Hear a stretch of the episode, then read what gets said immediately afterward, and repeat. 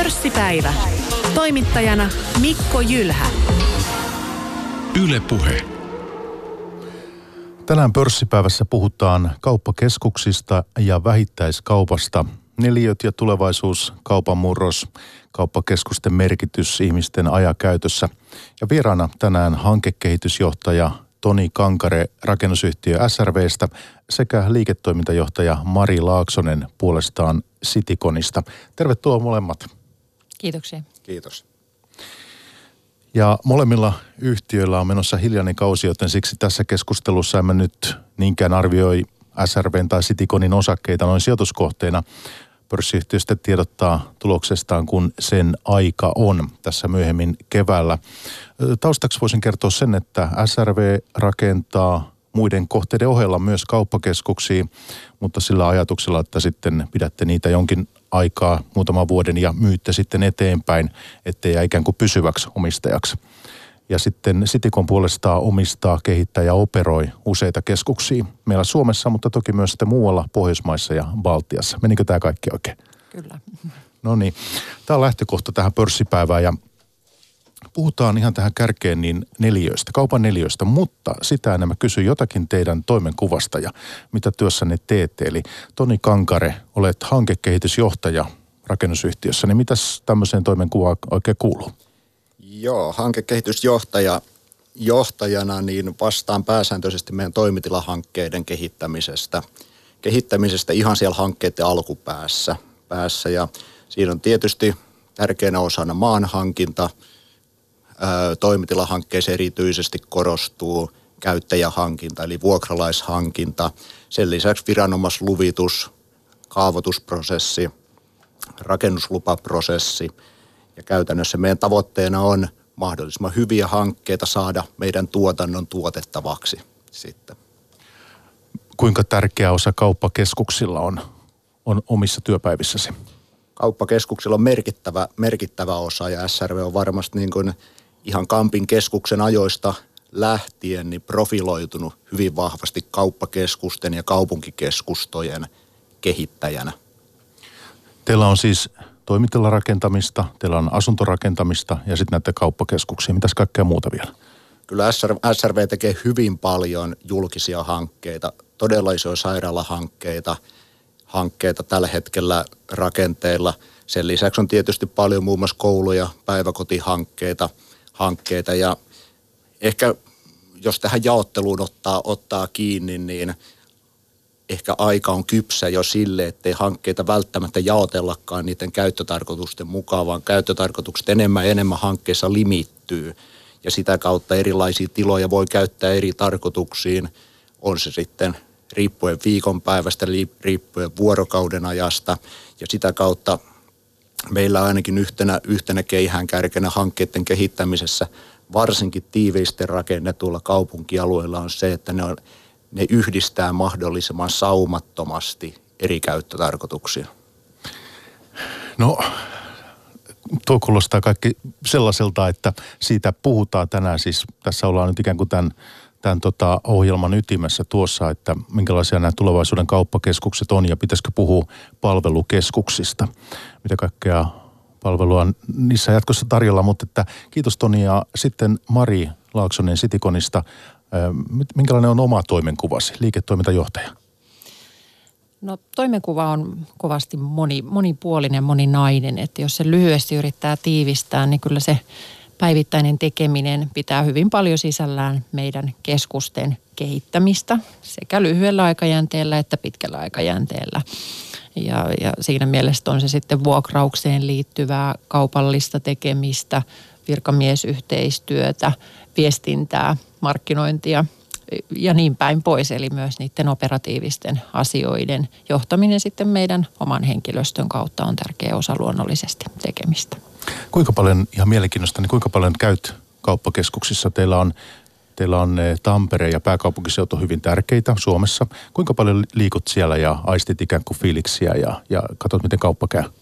No kyllä hyvin paljon luonnollisesti. Et tosiaan itse asun Tampereella, mutta täällä pääkaupunkiseudulla oikeastaan voi itselle sanoa uusina kohteina Espoon kohteet, eli iso ja, ja meillä rakennetaan Espoossa myös lippulaivaa. Siellä pikkulaiva tällä hetkellä sitten vähän niin kuin tuuraa ja odottaa uutta tulevaa keskusta. Niin kyllä näissä kohteissa, lisäksi siis mulle kuuluu myös Lahdessa ja, Lahdessa ja Porissa ja muuta, että liikkeessä pitää olla koko ajan, mutta totta kai siellä keskuksissa itsessään, että näkee mitä tapahtuu, miten, miten ihmiset liikkuu. Ja tärkeänä tietenkin meidän vuokralaiset, eli nämä liikkeiden pitäjät ja harjoittajat, että on, on hyvä yhteys myös heihin. Niin on äärimmäisen tärkeää kaiken kehittämisen kannalta. Siinä näkee hyvin, että minkälainen käykö kauppa. Kyllä. Niin mites, mikä sinun näppituntumasi on, että, että tuota, tässä on ne, oltu huolissaan siitä, että kaupan neliöitä on rakennettu liikaa. Tämä on yksi keskeinen teema, niin eh, mikä on teidän arvionne?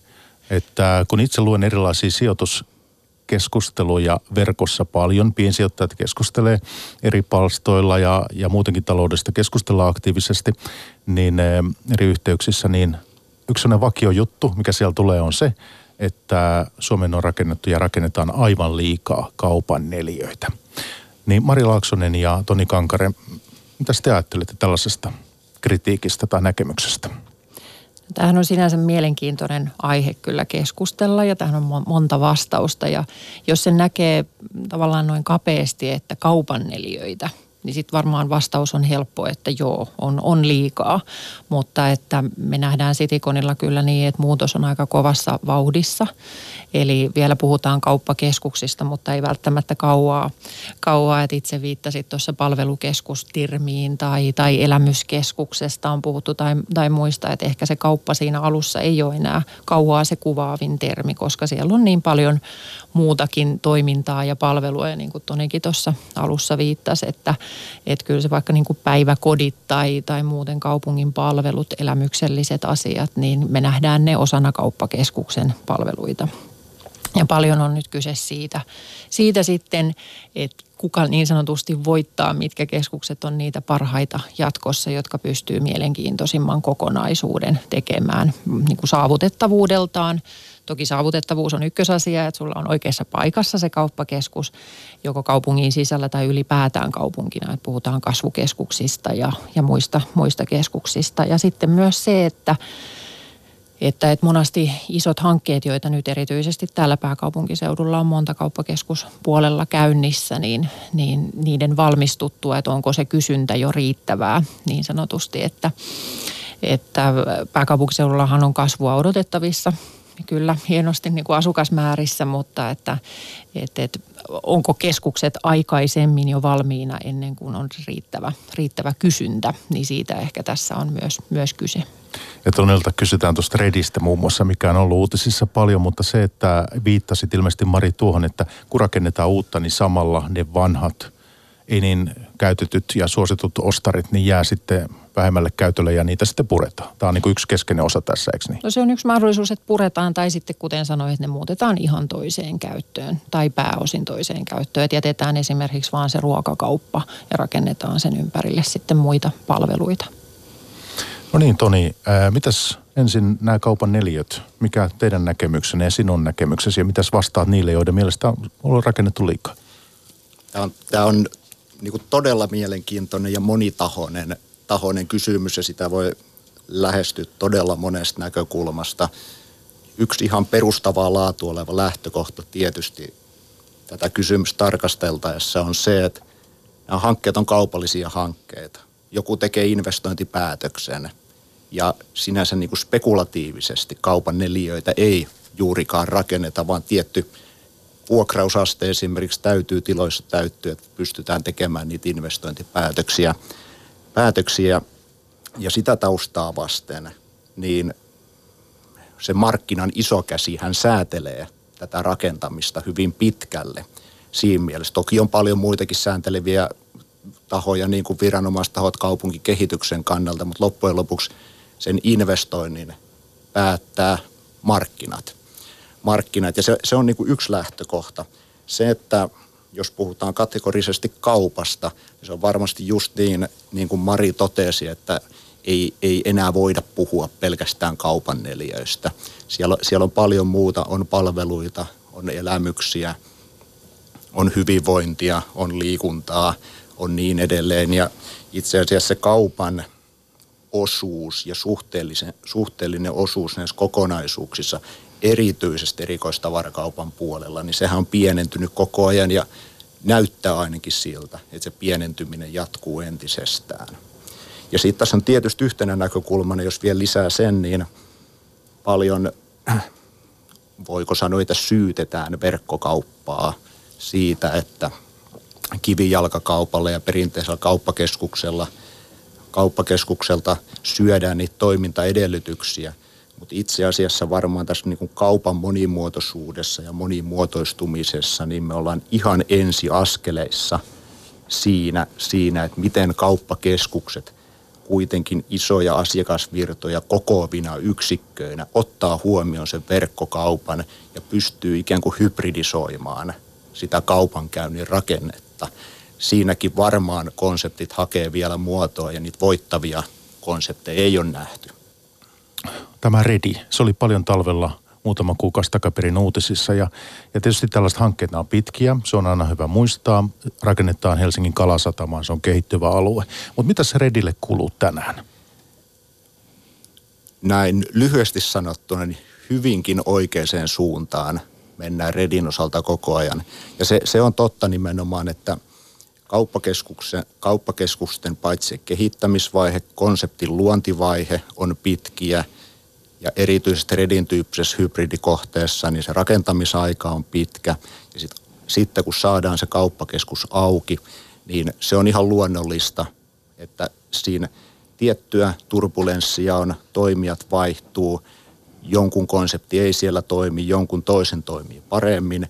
Ja erityisesti nämä korostuu ton Kalasataman tyyppisillä alueilla, joka on vielä useita vuosia itsessään kehittyvä alue – ja jos, jossa ostovoima kasvaa ja sitä kautta kaupan edellytykset paranee koko ajan. Teillä on siellä kuitenkin tämä tornihanke, nämäkin on vähän myöhässä. Ne, ne, on, ne on ihan ehkä, jos katsoo, katsoo kokonaisuutta, niin ää, siinä oli tietysti tämä ikävä valitus aikana, mikä viivästytti koko kokonaisuuden ää, rakentamisen aloittamista, aloittamista pitkään. Torneja rakennetaan koko ajan ja tornien aikataulu tulee tiivistymään, tiivistymään nyt, kun on saatu ikään kuin hienosti pää auki. No tässä Redissä, niin jos mä muistan oikein, teillä on vuosittainen kävijä tavoite jotakin 12 miljoonaa. Muistan, Näin on, joo. Ja missä vaiheessa ikään kuin nyt ollaan tavoitetta, että nyt ollaan luonnollisesti siitä tavoitteesta, tavoitteesta jäljessä ja se olisi ollut suoranainen ihme, jos siihen tavoitteeseen oltaisiin päästy niin kuin heti ensimmäisen toiminta, toimintavuoden aikana – Siihen tullaan pikkuhiljaa pääsemään, kävijämäärät kasvaa koko ajan, mennään oikeaan suuntaan. Ihmiset on löytänyt Redin paitsi päivittäiseen asiointiin, niin myöskin tällaiseen elämyshakuseen viihtymiseen, viihtymiseen ja sitä kautta Redi koko ajan paitsi alueellisesti ottaa lisää tilaa markkinassa, niin myöskin se, että Kalasataman alue kehittyy koko ajan, sinne muuttaa uusia asukkaita ja ostovoima kasvaa, niin sitä kautta Redillä on hyvä, hyvät kehityskulku tässä eteenpäin. Mikä siellä on vuokrausaste esimerkiksi tällä hetkellä? Onko tämä julkista tietoa? Redin vuokrausasteesta meillä on kerrottu, että se on yli 90 prosenttia ja se on yli 90 prosenttia tällä hetkellä. Kun itse liikun noissa uusissa keskuksissa ja niistä luen ja tällä tavoin, niin eh, yksi semmoinen hyvin suosittu tänä päivänä muutenkin on siis tämä ravintolabisnes. Uusia ravintoloja perustetaan paljon ja, ja ruoka kaikkinensa on, on hirveän paljon esillä. Eh, ja näihin uusiin keskuksiinkin, on ne sitten palvelukeskuksia tai, tai kauppakeskuksia, niin paljon ravintoloita laitetaan. Eh, onko tämä ylimitotettua ikään kuin, että onko tässä nyt lähtenyt vähän, vähän tota, en mä nyt sano mopo käsistä, mutta että onko tämä innostus nyt, kantaako tämä kuinka pitkälle? Mikä esimerkiksi teillä, Mari, niin vaihtuvuus ravintoloissa on? No, jos vaihtuvuudesta puhutaan, niin se tietenkin riippuu oikeastaan kauppakeskuksestakin. Osassa vaihtuvuutta on ehkä liiankin vähän, jos miettii, että kuluttaja-asiakkaille ehkä haluaisi tuoda vähän useammin jotakin uutta tarjolle. Eli toisin sanoen kauppapaikka on niin hyvä, että siellä ei, ei sitten kaikki olemassa olevat konseptit toimii. Mutta toi, mihin viittasit niin kuin määrällisesti, niin meillä Sitikonissa oikeastaan strategisestikin halutaan kaikissa kauppakeskuksissa ja kaikissa meidän toimintamaissa kasvattaa ravintola kahvilapalveluita ja panostetaan siihen aika vahvasti. Siellä yksi syy syy ja selitys on taustalla juurikin tämä, tämä tota, niin sanotusti net, nettikauppaan liittyvä, eli halutaan tuoda sellaisia palveluita ja toimintoja, joita ei voi siirtää nettiin. Ja kun ihmiset haluaa, haluaa tota luontaisesti tavata toisiaan, olla sosiaalisia, niin mikä sen parempi paikka kuin kahvilat, ravintolat siihen. Eli halutaan olla myös mukana luomassa sitä kulttuuria, että on niitä mukavia, viihtyisiä paikkoja ja paljon valinnanvaraa. Eli tämä koskee sekä olemassa olevia niin sanotusti vanhoja kauppakeskuksia että uusia hankkeita, missä kehitetään. Mutta että sen, sen tavallaan valikoiman löytäminen, että se on oikea juuri siihen kauppakeskukseen, niin harvoin se menee niin kuin kerrasta ihan, ihan täysin siihen. Että nehän on vähän tämmöisiä, tämmöisiä, että varsinkin uuden kauppakeskuksen osalta näkee sitten, kun keskus on auki – niin miten, miten ne kuluttajat toimii, mitkä on niitä kiinnostavimpia konsepteja ja muuta. Että kyllähän niissä aina ero on. Oli se sitten kahvila, ravintolatarjontaa tai muuta tarjontaa. vahvat, vahvat pärjää aina, mutta kyllä me uskotaan vahvasti, että tätä edelleen kasvatetaan ja kehitetään kauppakeskuksissa ja ihmiset haluaa, haluaa tota, voi sanoa, että asioinnin ohessa nauttia myös näistä, näistä niin kuin ruokajuomapalveluista. Ja yhä useammin se on muuttunut niin päin, että se on syy tulla keskukseen nämä, nämä palvelut, eikä niinkään, että shoppaillaan jotakin tuotteita. Juuri näin, että oli hyvin sanottu, että se on syy tulla keskukseen, keskukseen ja huomaa varmasti niin kuin hyvin Sitikonin kauppakeskuskohteissa, jotka on tiiviissä kaupunkirakenteessa, niin kuin esimerkiksi Redissäkin, sen, että – tiiviissä kaupunkirakenteessa ihmiset kuitenkin asuu suhteellisen tiiviisti. Ja ihmiset on sosiaalisia olentoja siinä mielessä, että halutaan nähdä kavereita, tavata ystäviä, viettää heidän kanssa aikaa, niin kyllähän kiinteästi kaupunkirakenteessa olevilla kauppakeskuksilla on myöskin se piirre vahvasti, että ne on sen ihmisten olohuoneen jatkeita. Lähdetään siihen ympäristöön tapaamaan ihmisiä, tapaamaan kavereita, viettämään sosiaalista elämää, eikä niinkään kutsuta välttämättä ihmisiä siihen tornitalon asuntoon, asuntoon sitten omaan huoneistoon, vaan laajennetaan se elinpiiri sinne ja se on se, on se kehitys varmaan, mikä tulee itse asiassa voimistumaan entisestään ja se luo eri, erittäin hyvää pohjaa ravintola, kahvila toiminnalle just niin kuin kauppakeskussegmentissä. Nyt sitten on hyvä kurkata vähän myös sitä, että miten maailmalla asiat on, että nyt eh, Citicon operoi tosiaan myös Pohjoismaissa muualla ja sitten Baltiassa, Virossa. Ja sitten SRVllä on näitä kolme keskusta osaomistajana, niin eh, Pietarissa kaksi ja yksi Moskovassa. Puhutaan tästä syömisestä ja ulkona niin, syömisestä, sen suosiosta, niin mitä me tiedetään maailmalta? Teillä on varmaankin, varmaan myös käsitys siitä, miten Ruotsi, eh, Iso-Britannia, Keski-Eurooppa, Yhdysvallat, niin minkälaisia lukuja, miten paljon ne poikkeaa meidän käyttäytymisestä? Mm. Tämä on hy- hyvä, että kysyit, koska tämä on, tässä on yllättävän paljon eroja ihan Pohjoismaiden välillä. Et esimerkiksi meillä nyt isoimpina toimintamaina Suomi, Ruotsi, Norja. Ja Ruotsihan on, on edellä kyllä tässä myös kauppakeskuksissa, kauppakeskuksissa syömisessä. Ja sitten taas, no, niin kuin jos vertaa Suomeen, jos vertaan Norjaan, niin siellä on hyvin pitkälti vielä tämmöinen otetaan eväät töihin kulttuuri, että tavallaan sillä leivällä Nor- eletään koko päivä, kyllä, Norjassa. Eli siellä, jos niin kuin kauppakeskuksiin lähtee tutkimaan, niin siellä on hyvin vähän vielä ravintola kahvilatarjontaa. Ja sanotaan, että myös se taso on hyvin erilainen, mihin meillä täällä jo on totuttu lähivuosina. Eli tota, siinä, on, siinä on valtava ero ja, ja kehityspotentiaali. Me nähdään, että Suomessa erityisesti siinä niin kuin iltaruokailussa kauppakeskuksissa on, on kehitettävää, että ihmiset vielä aika pitkälti mieltää, mieltää sitten juurikin sen siinä jonkun muun toiminnan ohessa tehtäväksi ja, ja tota, lounasaikaan on hyvin suosittua käydä kauppakeskuksessa lounaalla ja iltapäiväkahvit ja alkuiltapäivä, alku iltakahvit, mutta sitten se ihan illallistaminen kauppakeskuksessa, niin siinä nähdään sitten myös sitä potentiaalia tuleville vuosille. No mitäs Venäjälle? Venäjällä tietysti no isoa kuvaa ei varmaan kannata lähteä tässä sen enempää ruotimaan, ruotimaan, mutta meidän kauppakeskukset on siinä mielessä tietysti hyvässä ja onnellisessa asemassa, että ne on hyvin uusia kauppakeskuksia. Ne, on rakenteeltaan moderneja ja sitä kautta eroaa siitä pääsääntöisestä paikallisesta muusta tarjonnasta. Eli, eli se on niin kuin selkeä kilpailuetu. Ja se tulee myöskin sitä kautta, että siellä on kahvila, ravintola, palvelut hyvinkin toisella tasolla, mitä vanhemmiskeskuksissa on. Ja se Venäjän osalta, niin se painotus on ehkä hieman enemmän niin kuin erikoistavarakaupassa vielä. Mutta se tulee varmasti nämä ravintola- ja kahvilapalvelut voimistumaan koko ajan siellä, siellä myöskin. Et kyllä, se, kyllä se aika yleinen trendi on. Mm.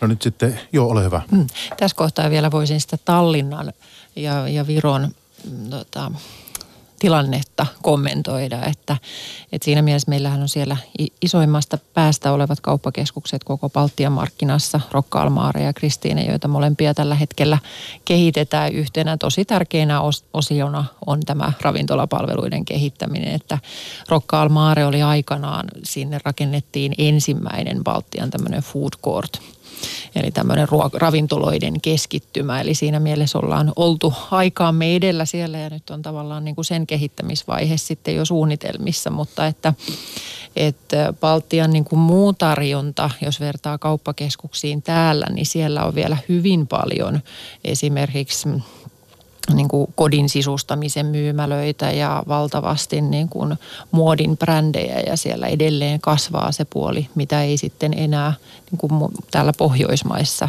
tapahdu tai ole lähivuosina tapahtunut. Kun kuuntelen teitä ja sinuakin, Mari, niin eh, kuitenkin mietin sitä, että kuinka paljon meillä sitä ostovoimaa riittää ja, ja halua kuluttaa, koska suomalaiset myös velkaantuu aika tavalla. Eh, vaikka valtiovelka nyt on, on saatu tuota, se ei sillä tavoin kasva ja saatiin vähän nipistettyäkin 2018, niin kuitenkin ihmiset aika paljon ottaa erilaista kulutusluottoja ja muuta näitä lukuja. Lukuja talousmedia kyllä kertoo, niin eh, miten tämä meidän ostovoima sitten riittää kaikkiin näihin ravintolapalveluihin? Niin, tämä on hyvä kysymys, mm. että onko se sitten tuossa, Toni viittasi siihen, että ei niin paljon ehkä enää kutsuta esimerkiksi kotiin syömään, että onko se sitten jostain muusta pois, että juurikin näistä päivittäistavarapalveluista se jää, jää ehkä nähtäväksi. Me halutaan ajatella aika positiivisesti, että myös se puoli kehittyy, mutta ehkä se on sitten harvemmin, että silloin kun syödään kotona, syödään, syödään myös hyvin, mutta että, että se on sitten kevyempää ja toisaalta onhan se suhteellisen edullista käydä vaikka kahvilla sen sijaan, että – siinä on vaihtoehtoja aika paljon, että onko se nopeata syömistä, fast foodia, kahvilapalveluita vai sitten pitkän kaavan mukaan sitä illallista. Et sanoisin kyllä, että meillä kauppakeskuksissa löytyy aika hyvin tarjontaa niin kuin mm, sen mukaan, että kuinka paljon sitä kulutettavaa asiakkaalla on tai varaa, varaa laittaa siihen ruokailuun ja kahvitteluun. Että haluatte uskoa ja uskotte, että tämä kuitenkin edelleen kehittyy tämä ravintolapalveluiden käyttö. Kyllä. No ei tällaista keskustelua voi, nyt kun pörssipäivässä siis ollaan ja kauppakeskukset, vähittäiskauppa, kaupan kehitys on tässä niin kuin työn alla ja sitä keskustellaan. Ja, ja kerro vieraat Toni Kankare, kehitysjohtaja rakennusyhtiö SRVstä tänään vieraana ja tuossa viimeksi äänessä liiketoimintajohtaja Mari Laaksonen puolestaan Sitikonista. Niin ei voi ohittaa kaup- kaupan murrosta ja tätä, mihin nyt ollaan viitattukin kyllä jo ohjelma-aikana, eli verkkokauppaa ja tätä kun puhutaan neljöistä, niin kyllähän tämä hyvin merkittävä, totta kai murros tässä on kyseessä, niin eh, miten tämä tulee sitten teidän näkemyksen mukaan vaikuttamaan niin kuin kaupan tarjonta, jos me puhutaan kaupan tarjonta näissä keskuksissa, koska sitten tullaan näihin muihin palveluihin, että siellä voi olla kunnollisia palveluita, kirjastoja ja, ja ehkä neuvolapalveluita tai, tai mitä vaan tämmöistä, mutta että jos puhutaan nimenomaan nyt vähittäiskaupasta, niin, niin mitä sillä jatkossa tapahtuu? Kuinka merkittävässä osassa se näissä keskuksissa on? Haluatko vaikka Maria aloittaa? Joo. No kyllähän se nähdään, että se on edelleen merkittävässä osassa, mutta pienemmässä. Selkeästi kuitenkin pienemmässä. Ja siellä on ne tietyt toimialat, kun viittasit, viittasit tuohon nettikauppaan, niin kyllähän se muoti on semmoinen aika selkeä asia, mikä on perinteisesti kauppakeskuksissa ollut oikeastaan lähes kautta linjan Suomessa esimerkiksi se isoin toimiala, isoin laajin, laajin ja syvin valikoima sillä puolella. Et siellä tulee kyllä toimijat vähenemään. Lähivuosina on näyttänyt siltä, että esimerkiksi Suomen markkinoille ei kovasti enää uusia ketjutoimijoita tuu ulkomailta, Euroopasta – Toki joitain poikkeuksia aina onneksi on, mutta, mutta kokonaisuus siellä, siellä pienenee, eli ei lähdetä enää, enää laajentamaan ja laittamaan niitä myymälöitä. Ää, eli, sen, eli tässä verkkokauppa selkeästi näkyy? Näkyy selkeästi, mutta sitten toisaalta on hyvin paljon myös nähtävissä, nähtävissä monikanavaisuutta, että useimmat isot ketjutoimijat näkee erittäin tärkeänä, että on – nimenomaan ne myymälät, mutta myös hyvin toimiva verkkokauppa, jolloin ne tukee toisiaan. Ja paljonhan me kauppakeskuksissa mietitään sitä, että miten nämä kaksi asiaa pystyy yhdistämään, miten kuluttajat voi noutaa niitä verkosta ostamia tuotteita ja miten sitten saadaan tavallaan samalla asioinnilla hoidettua muitakin asioita siellä keskuksessa. No pystytkö antaa meille tähän jotakin lukuja, että miten tämä tämmöisen muotikaupan osuus tässä on kehittynyt ja kehittymässä? No sanotaan, että tarkoitat Sitikonin näkökulmasta. Niin teillä. Joo. No kyllä me ollaan niin, ne ei ole mitään niin ehkä, jos me verrataan vaikka viisi vuotta eteenpäin, nehän ei ole mitään radikaaleja, puhutaan muutamasta prosentista viiden vuoden aikana, jolloin niin kuin sanotaan nyt esimerkkinä tämä muotikauppa tulee pienenemään. Sitten me nähdään juurikin nämä muut esimerkiksi eh, terveys, hyvinvointipalvelut, elämyspalvelut ja ylipäätään palvelut, vaikkapa ne kunnalliset palvelut, niiden kasvu. Mutta nämä on aika pienillä stepeillä nämä muutokset tapahtuu, ettei tässä niin kuin vuodessa, kahdessa, kolmessa niin semmoista radikaalia muutosta, ettei puhuta kymmenien prosenttien muutoksesta jonkun toimialan osalta ja just nimenomaan näissä kaup- kaupallisissa vähittäiskaupan palveluissa. Mutta tavallaan suunta on aika selkeä. Mitäs Toni?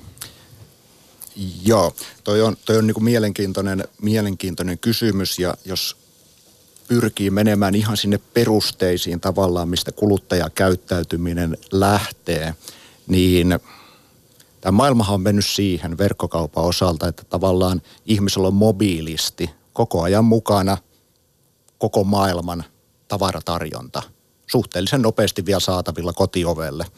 Ovelle ja se näkyy niin kuin ihan selvästi kauppakeskustoiminnassa tietyillä ää, tuotesektoreilla – sektoreilla tavallaan ja se näkyy itse asiassa ihan päivittäisessä kauppakeskustoiminnassakin siinä mielessä, että on pieniä kauppakeskuksia, jotka on hyvin päivittäistavaravetosia ja sieltä on käytännössä karsiutunut ne erikoistavarakaupan toimijat pois, koska ne keskukset ei pysty tarjoamaan minkäännäköistä palvelulupausta, että tiettyä tuotetta tai tiettyä valikoiman laajuutta löytyy niistä. Että tällaisesta päivittäisestä tavarakauppavetoisesta keskuksesta hyvä esimerkki on esimerkiksi Espoon ää, Niittykummun kauppakeskus Niitty, jonka SRV kehitti. Kaksi hyvää supermarket-kokosta kauppaa, ihan peruspalvelut sen ympärillä, ei erikoistavarakauppaa. Toinen hyvä esimerkki on Keravan keskustan kauppakeskus Karuselli, joka muutama kuukausi sitten avattiin.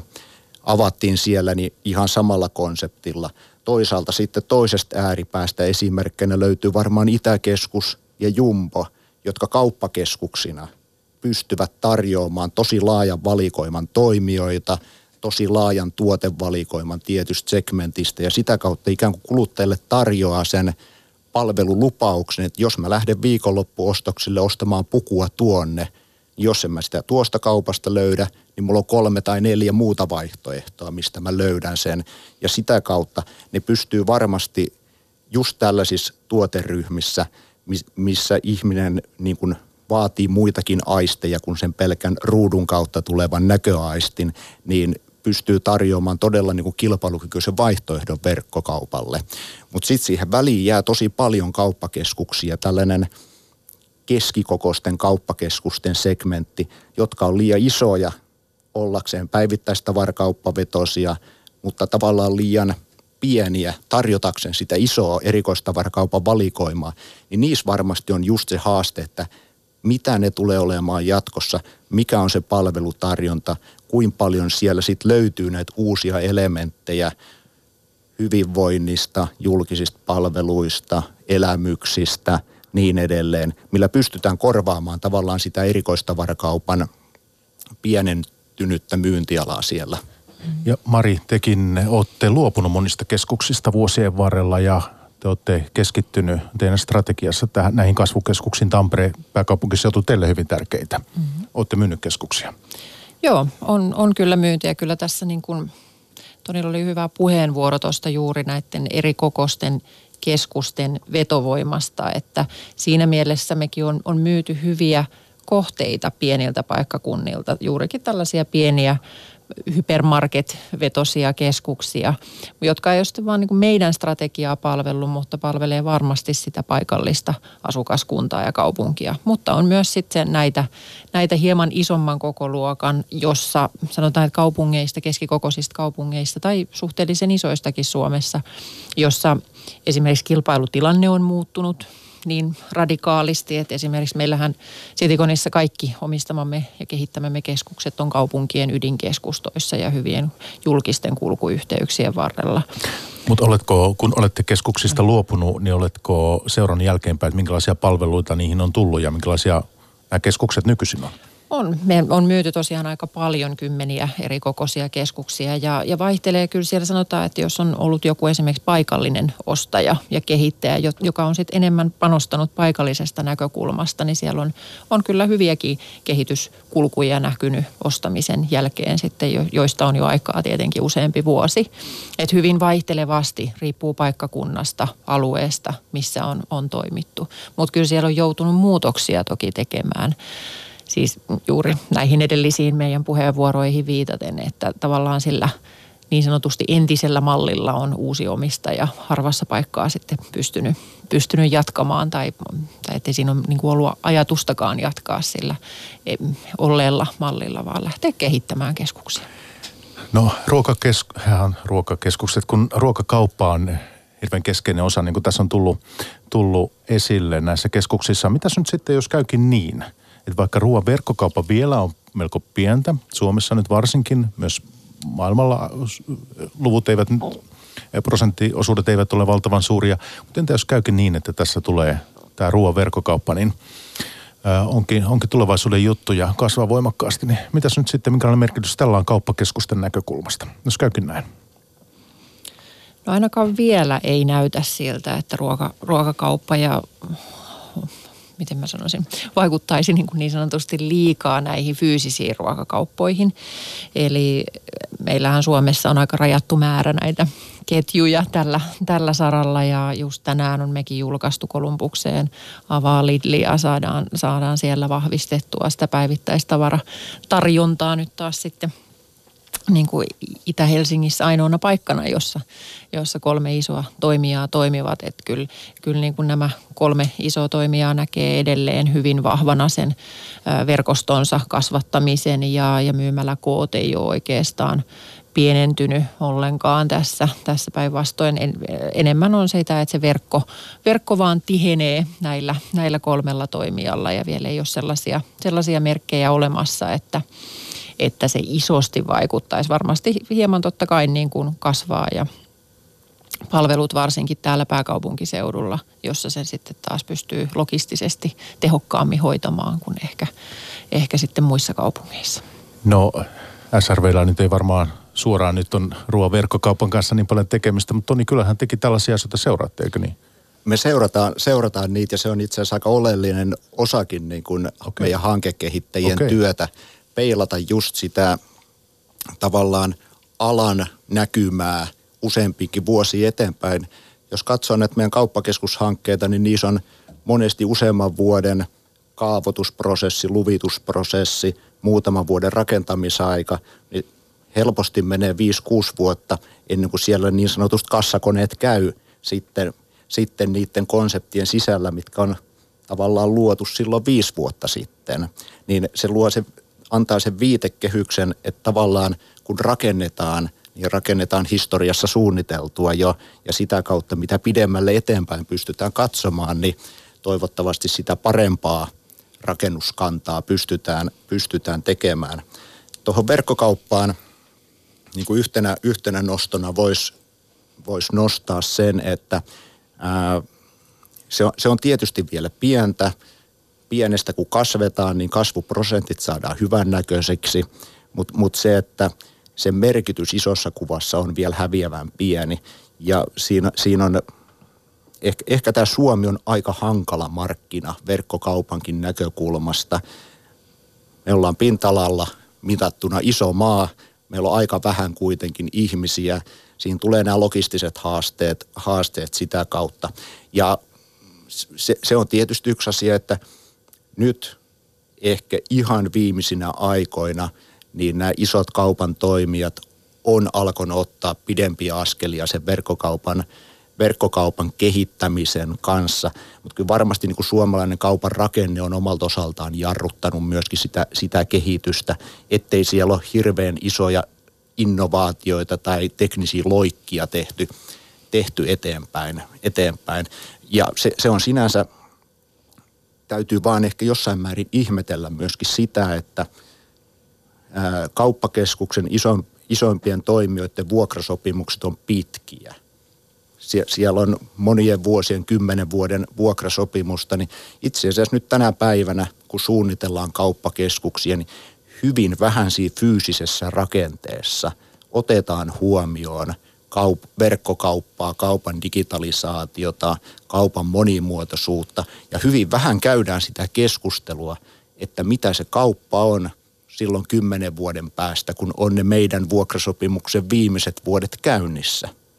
Et si- siinä mielessä ehkä koko alaltakin toivoisi enemmän sitä eteenpäin katsomista ja niin kuin hyvien visioiden, hyvien ajatuskulkujen julkituomista – kun sijoituskeskustelua tosiaan seuraan, niin kuin tuossa ohjelman alussa ja kerron, niin esimerkiksi Stokkan yhteydessä on puhuttu just siitä, että kuinka pitkiä nämä heidän vuokrasopimuksensa on. Että se on ollut tämä keskustelu niin kuin sijoittajien piirissä olemassa, kyllä. Mutta olet siis sitä mieltä, että, että kaupan piiristä löytyy toimijoita, jotka eivät tätä, tätä ajattele tarpeeksi pitkälle?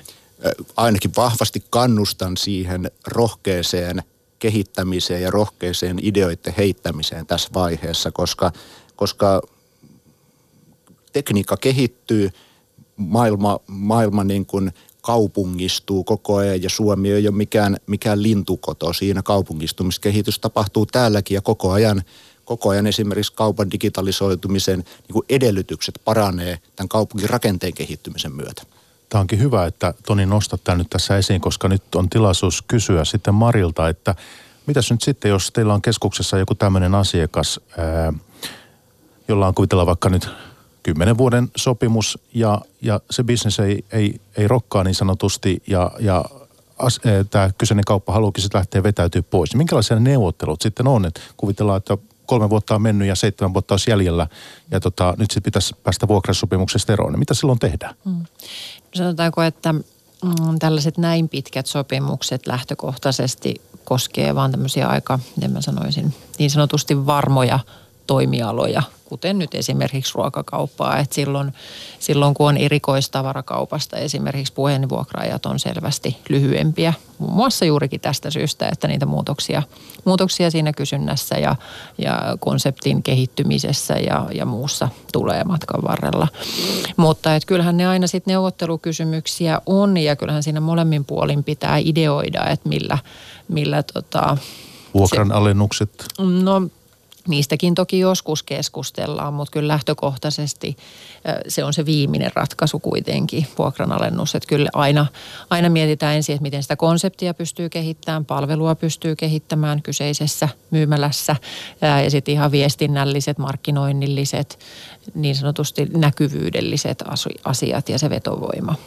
Että kyllähän meidän mielestä on aina tärkeää, että vuokraajan oli se sitten miltä toimialalta hyvänsä, niin kehittää jatkuvasti myös sitä omaa konseptia. Että tässä kun nyt puhuttiin ruokakaupoista viimeksi, niin se on ilahduttavaa kuitenkin Suomessa, että he kehittää sitä omaa tarjontaansa koko ajan asiakaslähtöisemmäksi ja myös niitä myymälöitä niin kuin visuaalisesti kiinnostavimmiksi, ettei ole enää vaikka, vaikka onkin vähän kilpailijoita markkinassa, niin että on hyvä, että silti tehdään tätä ja nähdään, että, että sitä asiakasta täytyy oikeasti miellyttää, että sen saa niin kuin jatkuvasti siellä, siellä sitten asioimaan ja lähes, lähes päivittäin silläkin puolella. Et kyllä me nähdään, että se konseptien kehitys on, on avainasemassa kyllä tässä ja sitten kaikkihan ei tosiaan selviä. Eli Aivan, eli, eli mitä silloin tehdään sitten? No, kyllä, kyllä ne ikävästi välillä sitten päät, päättyy näiden tiettyjen toimijoiden tavallaan, miten mä sanoisin, kulku, kulku siinä, että harvoinhan on yksittäisistä myymälöistä tai liikkeistä kysymys, että kauppakeskuksissa edelleen pääsääntöisesti pääosa toimijoista on ketjutoimijoita. Ja kyllähän näitä ikäviä uutisia aina sitten välillä, välillä tulee, että toimijalla ei ole jatkoa. Niin, monia tunnettuja kaupan nimiä Suomestakin tässä viime vuosina on hävinnyt mm. kyllä, että haluatko tuohon Toni jotakin lisätä vai mennäänkö alue väestökehitykseen tässä pörssipäivässä? Tuohon toho voisi lisätä itse asiassa sen, että niin kuin kauppakeskus ympäristönä hän on, on se sitten ketjuntunut toimija tai yksittäinen yrittäjä, niin se on mielenkiintoinen, mielenkiintoinen ympäristö si, siinä mielessä, että se oma, oma liiketoimintahan on osa isompaa kokonaisuutta. Ja monesti siellä ison kokonaisuuden sisällä kun on, niin silläkin on itse asiassa niin kuin hyvin suuri merkitys, että onko just kauppakeskuksen se kyseisen toiminnan tila tällä käytävällä vai viereisellä käytävällä vai jonkun kulman takana.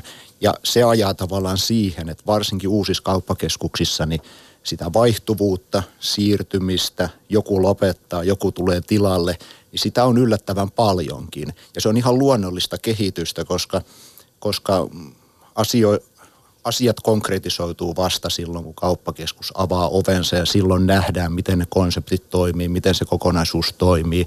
toimii ja sellaista, sellaista visionääriä ei ole vielä, vielä, tai ainakaan minä en ole tällä alalla, alalla tavannut, ketä pystyisi sen jotenkin ennustamaan, että mikä on absoluuttisesti oikea paikka tietyn tyyppiselle kaupalle. Ja kyllä me nähdään varmasti myös se, että kuluttaja-asiakkaalle se, se mielenkiinnon tuo myös se uudistuminen kauppakeskuksissa. Että se on niin kuin tavallaan yksi myös niin kuin itseistarkoitus, että ei se, että kaikki liikkeet on aina samoilla paikoilla ja, ja sama tarjonta, niin se ei tässä bisneksessä ole se voittava ajatus. Niin se on ihan hyvä toikin muistaa, että se ideaalitilanne ei ole se, että ne samat kaupat ja palvelut on siellä ikuisesti mm. sitten muuttumattomana. Ihan totta, vaikka sinänsä hyviä vuokralaisia varmaan olisikin. Mutta että joo, hei toi ää, nyt tämä tämä Suomen väestökehitys on nyt semmoinen asia, mistä olisi varmasti syytä puhua. Citycon on tosiaan luopunut monista kohteista, kymmenistä kai keskuksista tässä vuosien varrella.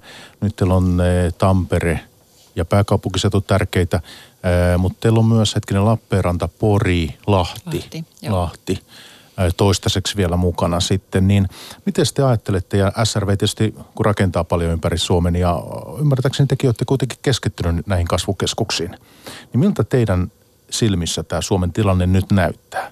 Että puhutaan jopa, että meillä olisi tämmöisiä elinvoimaisia kasvavia voimakkaita keskuksia, vaan siis pääkaupunkiseutu, Tampere ja Turku.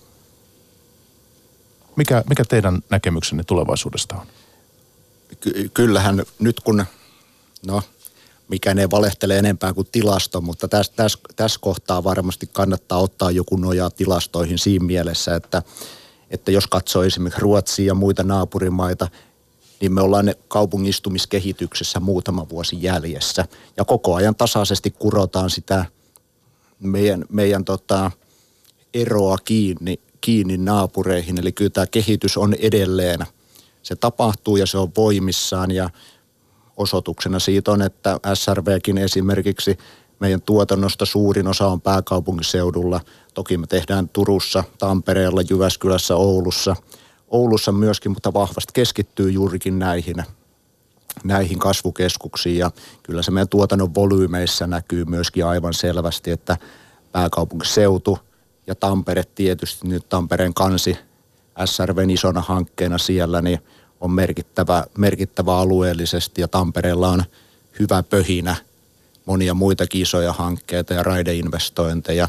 Investointeja. Ja ky, kyllä se varmasti tuo kaupungistumiskehitys jatkuu, jatkuu ja näin rakennusliikkeen ja kiinteistökehittäjän näkökulmasta, niin – kyllä tämä Suomi on todella vahvasti polarisoitunut näihin isoihin kasvukeskuksiin ja sitten on, sit on iso osa sitä maakuntaa, missä meidän näkökulmasta tapahtuu hyvin vähän asioita ja in, investointeja tehdään todella niukasti.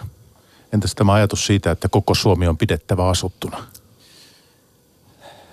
Se on haastava ajatus varmasti. Että tota, kyllä se, tämä dy- dynamiikka, paitsi, paitsi niin kuin talouden dynamiikka, katsoo sitten työvoiman liikkuvuuden, työvoiman saatavuuden, ihmisten koulutuksen, muun osalta, niin se, se iso kuva tavallaan tukee aika vahvasti kaikesta aluepolitiikasta huolimatta tätä kaupungistumista, niin se mun, mun on hyvin vaikea nähdä, nähdä että Su, Suomi pysyy ihan eh, siinä mittakaavassa asuttuna, mitä varmasti jotkut niin kuin sillä termillä tarkoittaa.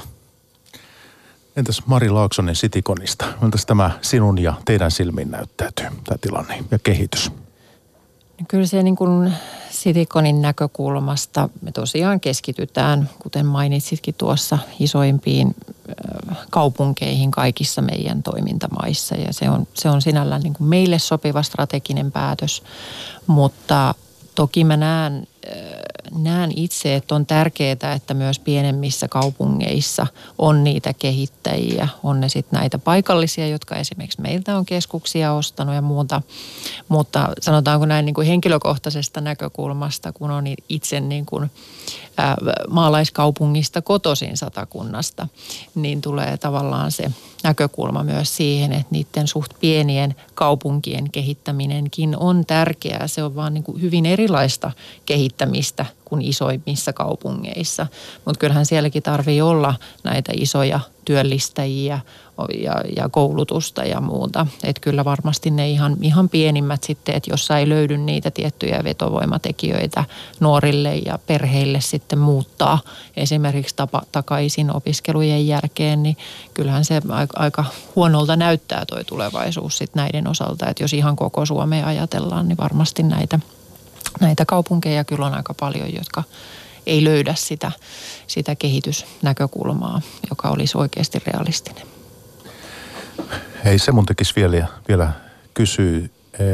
Ja kysynkin Toni sinulta, että nyt kun te rakennatte näitä keskuksia, ja tosiaan teillä on tämä Redi Suomessa ja sitten kolme Venäjällä, kaksi Pietarissa ja yksi Moskovassa, niin kuinka vuosia kun ajatellaan, niin kuinka pitkä prosessi se on, että tämmöinen keskus saadaan ajettua ylös ja vuokrausasteet on jotakin 96, 97, kun te haluatte varmaan johonkin siihen ne saada ennen kuin te myytte niitä eteenpäin, niin kuinka monta vuotta tähän menee? Kyllä se kaikkinensa se on, se on pitkä projekti, projekti, jos katsoo sieltä ihan ensimmäisistä asemakaavaluonnoksista siihen, että päästään rakentamaan rakentamisaika ja sitten tavallaan tämä kaupallinen kehitysaika vielä, vielä siihen päälle, niin se, se on useita vuosia. Siinä tietysti vähän viitekehystä antaa myöskin se, että millainen se kauppakeskuksen ympäristö on, kuin ikään kuin valmiiseen kaupunkirakenteeseen ne palvelut tuodaan tuodaan. Että Kalasatama on esimerkki siitä, että kaupunkirakenne oli kehittymässä ja kehittyy edelleen, edelleen siellä. Ja sitten voidaan niin kuin melkein filosofinen kysymys se ja munakana kysymys, että kumpi pitäisi olla ensin, kuluttajat vai palvelut. Palvelut ja tullaan tähän, mutta tota, ky- kyllä se vuosia, vuosia vie. Hyvin, hyvin tapauskohtaista ja siinä tulee just tämän kauppakeskuksen operoinnin näkökulmasta se, että saadaan se ikään kuin trimmattua siihen kuntoon, että siellä on toimijat löytänyt oman paikkansa, isommassa kuvassa se kauppakeskus, varsinkin pääkaupunkiseudulla, niin sen pitää löytää oma paikkansa tässä markkinassa, koska tarjontaa on paljon ja hyviä keskuksia on monta kaup- pääkaupunkiseudulla.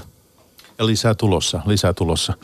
Ja siitähän me neljöistä puhuttiinkin tämä pörssipäivän aluksi. Ja pitäisikö tehdä sillä tavoin, kun meillä on tässä kymmenisen minuuttia aikaa vielä keskustella, niin hahmotella hieman vähän tulevaisuutta vielä.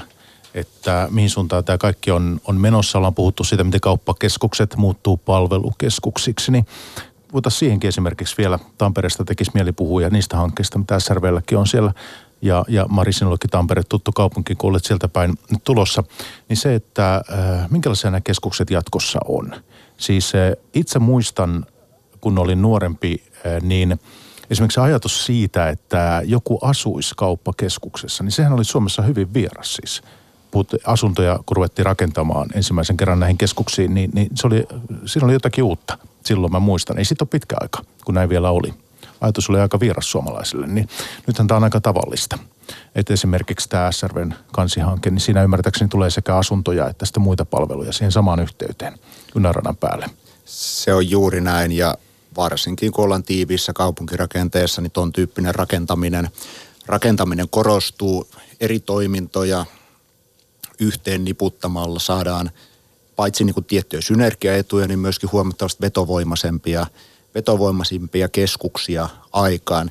Sitten tietysti niin kuin asumisympäristönä on sitten elämyskeskuksen kanssa samaa kokonaisuutta tai on kauppakeskuksen päällä. Siinä on monia, monia niin kuin ihan selkeitä, selkeitä hyötyjä. Yleensä hyvä julkinen liikenne, Redin tapauksessa esimerkiksi erinomainen julkinen liikenne, palvelut suoraan samassa kokonaisuudessa alapuolella, pystyy hoitamaan päivittäisiä asioita todella, todella nopeasti. Se on urbaania elämää, se, se on niin kuin tavallaan hektisessä ympäristössä olevaa elämää, mutta oman kodin rauhassa kuitenkin. Se ei varmastikaan ole kaikkien niin kuin tavoitetila asumiselle ja se malli, miten haluaa asua. Mutta se on monille, monille niin kuin hyvä malli ja monet, monet tavoittelee sen tyyppistä, sen tyyppistä mallia. Ja siinä on se hieno puoli tietysti, että siinä pystyy siitä kaupunkirakenteesta ja näiden hankkeiden koko rakenteesta ottamaan sen tavallaan edun itselleen ja laajentamaan sitä omaa elinpiiriä ja ottamaan tavallaan julkisia tilojakin ikään kuin osaksi lä- tai lähemmäksi itseä ja lähemmäksi asumistaan. Ja tosiaan niin kuin tuossa viittasit, niin kyllä ihmisten myös preferenssit elämässä vaihtelee. Että joku kaipaa sitten elämästä luonnonrauhaa ja kalastusmahdollisuuksia ja, ja pitää ehkä kotieläimiä tai muuta, mutta että se, että hoitaa puutarhaa tämmöistä, mitä tietysti nyt kaupunkikeskustossa sillä tavoin on mahdollista, jos ei sitten kattoviljelyä tämmöistä, näitäkin on, mutta, että, mutta se, että nyt sitten, hei mihin suuntaan Mari tämä homma on menossa? No kyllä mun tässä kohtaa ihan täysin komppaan Tonia, että hyvin, hyvin samanlainen ajatusmaailma meillä, meillä on näin kuin Sitikonin näkökulmasta tätä luonnollisesti puhun, että kyllä me kartoitetaan kaikissa meidän toimintamaissa mahdollisuuksia juurikin tähän, tähän samaiseen, että miten ne asunnot pystyy niiden olemassa olevienkin jo kauppakeskusten yhteyteen, oli se sitten päälle tai viereen rakentamaan ja, ja, ja se julkisten kulkuyhteyksien niin kuin olennainen yhteys kauppakeskuksiin, niin se on, se on hyvin, hyvin tärkeää juurikin tästä ajan säästämis näkökulmasta.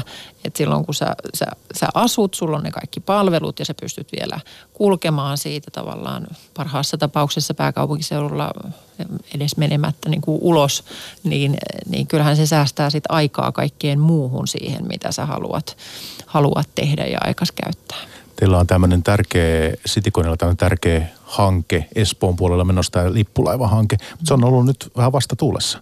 Ja voit kertoa sen tilanteen, mutta se, että sinne on myös runsaasti asuntoja tulossa. Siinä on metroasema, onko bussiasema, mitä kaikkea ja, ja kauppakeskus ja asuntoja myös. Joo.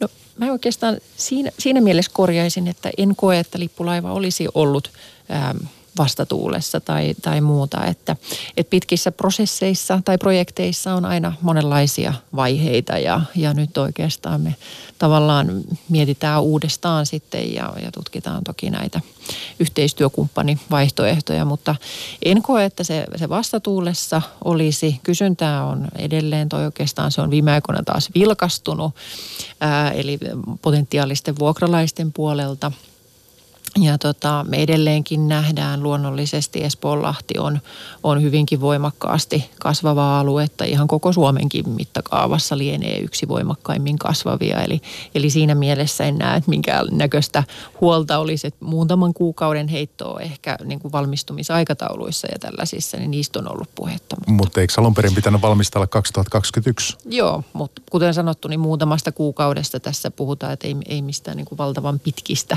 siirtymisistä ihmisistä, että, että jos, jos menee hieman 22 puolelle, niin, niin, niin ei, ei ole semmoista, en näe, että se on suuri negatiivinen asia tässä ollenkaan. Toi on varma, varmaan just niitä hankekehittäjä haasteita, haasteita saada nämä kaikki palat ja palaset, joita on monia, niin loksahtamaan yhtä aikaa, yhtä aikaa kohdalleen, mutta Länsi-Espoo on nyt hieno, hieno esimerkki itse asiassa tästä kaupunkikehityksestä, jota tietysti Länsimetron jatke isona infrainvestointina on boostannut, boostannut ylöspäin, että siellä on, siellä on meillä hankekehittäjillä ja rakentajilla paljon, paljon töitä ja esimerkiksi me SRV niin ollaan paitsi Espoonlahdessa metroaseman urakoitsijan roolissa, niin Kivenlahdessa länsimetron jatkeen pääteasemalla niin hankekehittäjän roolissa. Että sieltä löytyy, löytyy erilaisia rooleja ja siinä huomaa, kuinka valtava merkitys isolla infrainvestoinnilla on.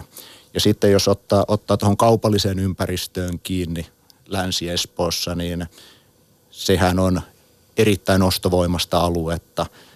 Nyt onneksi on pikkulaiva olemassa, koska muutenhan siellä olisi ihan täyde, no ei täydellinen, mutta lähestulkoon täydellinen palvelu tyhjiä. Mm. No nyt. Kyllä ja nyt kun lähivuosina on jo valmistunut siihen pikkulaivan ja, ja tulevan lippulaivan ympäristöön sitä asumista, niin näinhän se juuri olisi, että nyt siellä pystytään kattamaan ne ihan peruspalvelut, se päivittäistavara, tarjonta ja muu, mutta tavallaan minkään ekstran takia, niin täytyy sitten jo lähteä pois siitä omalta asuinalueelta. Ihan lyhyesti tähän loppuun kysyn sen vielä, että nyt ollaan puhuttu asumisesta ja näistä kunnallisista palveluista, niin mitä maailmalla on sellaista ja kauppakeskuksissa, mikä eikä vielä, vielä voisi olla tulossa Suomeen, jotakin palvelun tai muotoa? Onko jotakin sellaista, mihin...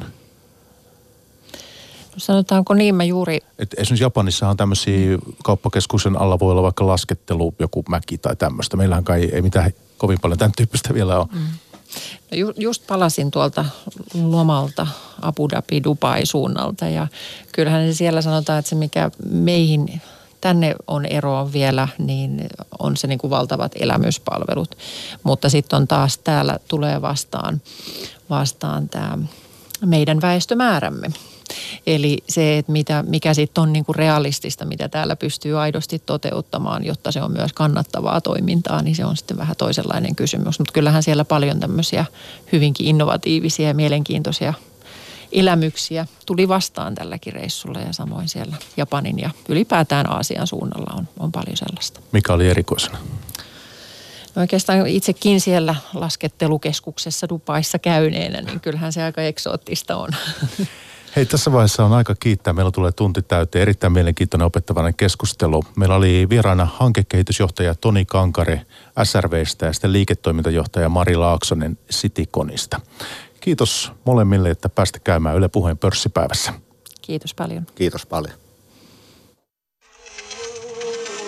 Pörssipäivä. Toimittajana Mikko Jylhä. Yle Puhe.